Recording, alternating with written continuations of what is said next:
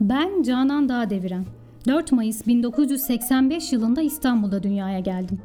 Babam Cahit Dağdeviren, annem Semine Dağdeviren'dir. İki erkek kardeşim var. Çok küçük yaşlardan itibaren bilimsel araştırmalara ilgi duyuyor, çakıl taşlarını parçalayıp atomu bulmaya çalışıyordum. Bir çocuk için ne kadar heyecan verici değil mi? Çocukken babamın bana hediye ettiği Marie Curie'nin hayatını anlatan kitaptan çok etkilenmiştim. Kitabı okuyunca Piezoelektrik olgusunu keşfeden Madame Curie'nin kocası Pierre Curie, deyim yerindeyse aşık oldum. Piezoelektrik, kristal yapıdaki cisimlerin kendilerine uygulanan basınçla elektrik üretme becerisiydi. Yıllar sonra piezoelektrik kavramının projelerimin ve uygulamalarımın arasındaki itici güç olarak bana hizmet vereceğini nereden bilebilirdim ki? Fiziğe ilgim böyle başladı ama ileride ne yapacağıma dair fikirler kafamda şekillenmiş değildi. Genç bir kızken Kariyerimle ilgili çalışmalara ilgi duymamı sağlayan ilk olay, büyük babamın 28 yaşında kalp yetmezliğinden öldüğünü öğrenmekti. Bir gün onun anısını onurlandırmak için benzer sağlık sorunlarını çözecek bir teknoloji yaratacağıma dair kendime söz verdim. Üniversite sınavına girdim. Fizik, kimya gibi temel bilimlerden bir dal okumak istiyordum. Fakat karar veremiyordum. İşte tam bu dönemde Erdal İnönü ile Kocaeli Kitap Fuarı'nda tanıştım. Ne olmak istediğimi sormuştu. Tabii ben de bu imkanı kaçırmayıp Türkiye'nin en önemli teorik fizikçilerinden Profesör İnönü'ye kafamdaki soruları sormuştum. Bana Anılar ve Düşünceler isimli kitabını imzaladı ve kitabı okuyunca ne üzerine eğitim alacağına karar vereceğine inanıyorum dedi. O sırada ne kastettiğini tam kavrayamamıştım ama kitabı okuduktan sonra Erdal Hoca'nın haklı olduğunu anladım. Fizik okumaya karar verdiğimde olumsuz tepkilerle karşılaştım. Çünkü mezuniyet sonrasında fizikte iş olanakları kısıtlıydı. Babam mimar olmamı istedi. Annem dışında kimse beni desteklemedi. Kimse bana inanmadı. Ama ben hayır fizik okumak istiyorum dedim. Yani başarımın sırrı birçok şeyin birleşimiydi. Çocukluk hayalim, İnönü'nün bana armağan ettiği kitap, fizik çalışmam, dedemin ölümü ve annemin desteği. İnsanın hayatında olan bitenler onun kim olacağını şekillendiriyor gerçekten de. 2007 yılında Ankara Hacettepe Üniversitesi Fizik Mühendisliği bölümünden mezun oldum. Yüksek lisans eğitimimi Sabancı Üniversitesi Malzeme Bilimi ve Mühendisliği programında 2009'da tamamladım. Yüksek lisans için Sabancı Üniversitesi'ne başvuru yaptığımda sadece bir öğrenciye tam burs verilmişti. Ve o burs sağlam ben olmuştum. Türkiye'de araştırma yapıyordum ama geliştirdiğim malzeme ve cihazlar bir kutu gibi sert ve hantaldı, bükülmüyordu. E, kalp gibi hassas bir organı hedeflemek için yumuşak, şekillendirilebilir bir şeyler tasarlamam gerekiyordu. Bana kimin yardım edebileceğini bulmak için tüm dünyayı araştırdım. Ve Illinois Üniversitesi'nde gelecekte danışmanım olacak John Rogers'a ulaştım. Esnek elektroniğin babası ve adeta yükselen bir yıldızdı. Ve işte o zaman Fulbright bursunu keşfettim. Amerika'ya 2009 yılında Fulbright doktora bursunu kendi alanımda ilk sırada kazanarak geldim. Illinois Üniversitesi'nde malzeme bilimi ve mühendisliği bölümünde 5 yıl eğitim gördüm. Doktora süresince fizik, elektronik, kimya, malzeme, mekanik ve tıp alanlarının kapsamına giren esnek ve katlanabilir, vücut içine ve deri üstüne yapıştırılabilir ya da giyilebilir elektronik aletler üzerinde çalışmalar yaptım. Burada geliştirdiğim projelerden biri tıbbi cihazlara enerji sağlamak için iç organların hareketleriyle mekanik olarak sıkıştırılarak oluşturulan enerjiyi elektrik enerjisine dönüştürerek depolamayı başaran insan dokularıyla uyumlu tıbbi aletler üzerineydi. Bunlar yumuşak ve esnekti ve diğer yumuşak dokuların yanı sıra kalp dokusunda kullanılmaya uygun malzemelerdi. Kalp pili dediğimiz şey kalbinizin ritmi düzenli olmadığı zaman kalbin iç çeperine gelen bir elektrot vasıtasıyla elektrik yollayıp kalbin ritminin tekrar normale dönmesini sağlayan bir cihazdır.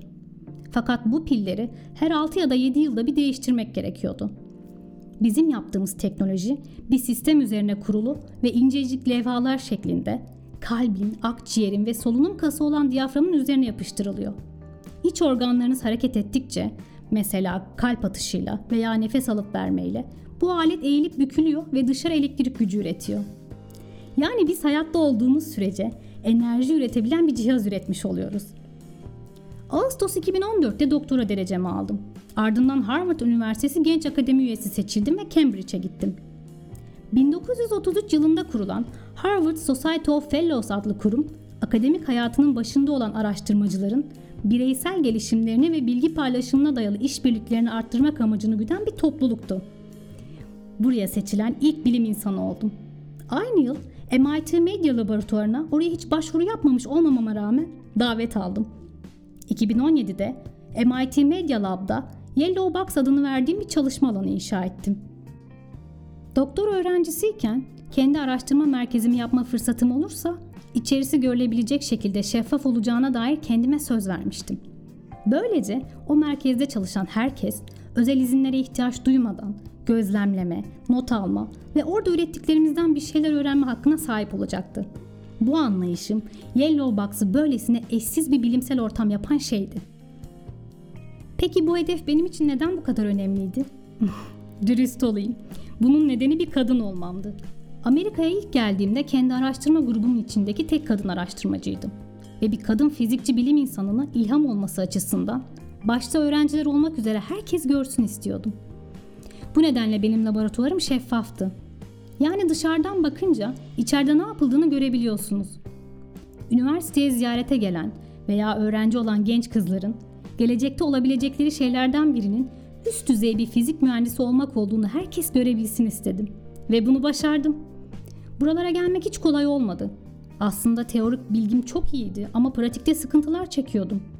Birine soru sorduğumda yanıt almam çok zor oluyordu. Yaptığım şey bir sandalye alıp laboratuvara gidip sabahtan akşama kadar herkesi izlemek oldu.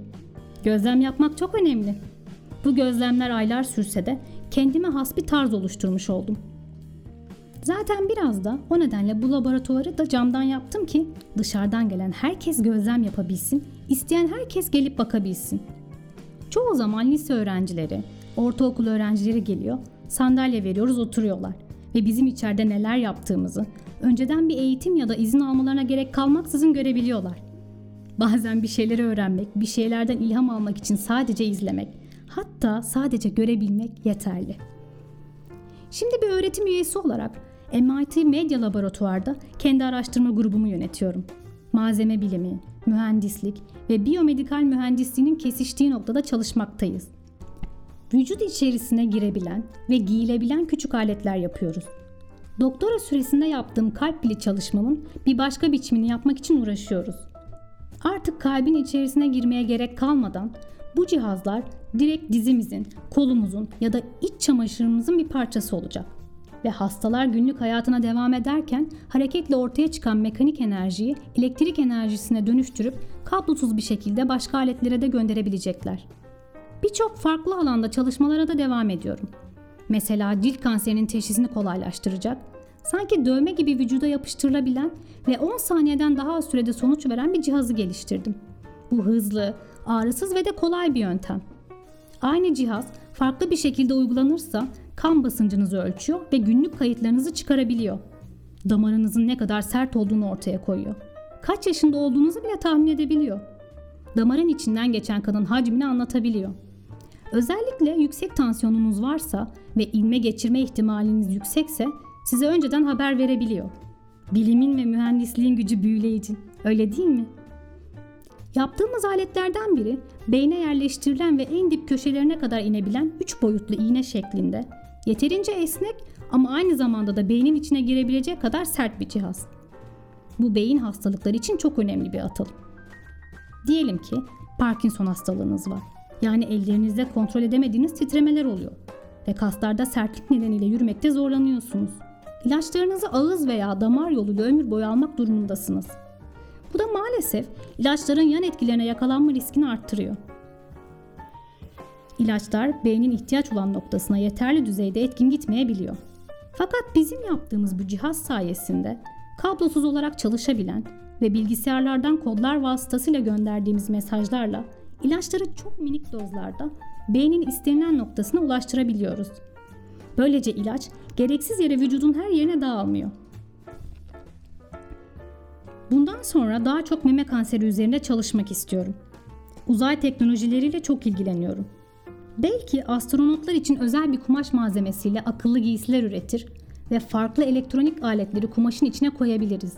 Yapabileceklerimiz sınırsız. Dışında MIT Medya Laboratuvarı binasında Haziran 2019'da medya, sanat ve bilimi harmanlayarak öğrencilerimin çalışmalarının yer aldığı bir sergi oluşturdum. Sergiye Bilimin Arıları adını verdik. Amacım öğrencilerimin doğa, sanat ve bilimin kesiştiği noktalarda bilim, mühendislik ve kültürel geçmişlerine dair deneyimlerini aktarması ve paylaşmaları. Aynen farklı çiçeklerden nektar alan arılarınki gibi. Kültürün hayatımda büyük bir yeri var. Mesela sadece ders vermiyorum. Aynı zamanda ülkemizin kültürünü de tanıtıyorum. Birçok kurum ve kuruluştan bilimsel çalışmalarımdan ötürü ödüller ve destekler aldım. Gerçekten genç yaşlardan itibaren uluslararası saygın kurumların ilgisini çekmek elbette gurur vericidir. Ancak bilimsel çalışmalar yapmak isteyenler için bence en önemli ödül öncelikle akıl yürütme, bilimsel yöntemle düşünme, olgulara eleştirel bakabilme ve tabii ki en önemlisi soru sorabilmeyi öğrenmek. Türkiye'de soru sorabilmek maalesef çok zor olabiliyor. Ben küçükken ve hatta büyükken çok soru sorduğum zamanlar hep olumsuz bir tavırla susturulmuştum. Soru sorma cesaretinin büyük bir erdem olduğunu düşünüyorum. Şimdi bulunduğum Amerika'daki eğitim sisteminde bunu hep teşvik ederler. Hatta bu yıl verdiğim ilk resmi derste çocuklara soru sormayı öğrettim. Onların sürekli sorular sormasını istedim. Çünkü soru sormak demek küçülen dünyayı genişletmemizi ve zaman kazanmamızı sağlıyor. Günümüzde en gerekli şeylerden biri zaman. O nedenle bilimsel yöntemle düşünme ve soru sorma becerilerini geliştirmeyi daha çok teşvik etmek lazım. Ben Canan Dağdeviren'im. Bir bilim emekçisiyim. Aşk ve bilim yapmayı annemden öğrendim. Ve hayatta ne yaparsam yapayım her şeyden önce insan kalmayı önemsedim. Elimi tutun, dik durun. Hep birlikte azimle çalışırsak bilimin ve mühendisliğin kapılarını sonuna kadar açabiliriz.''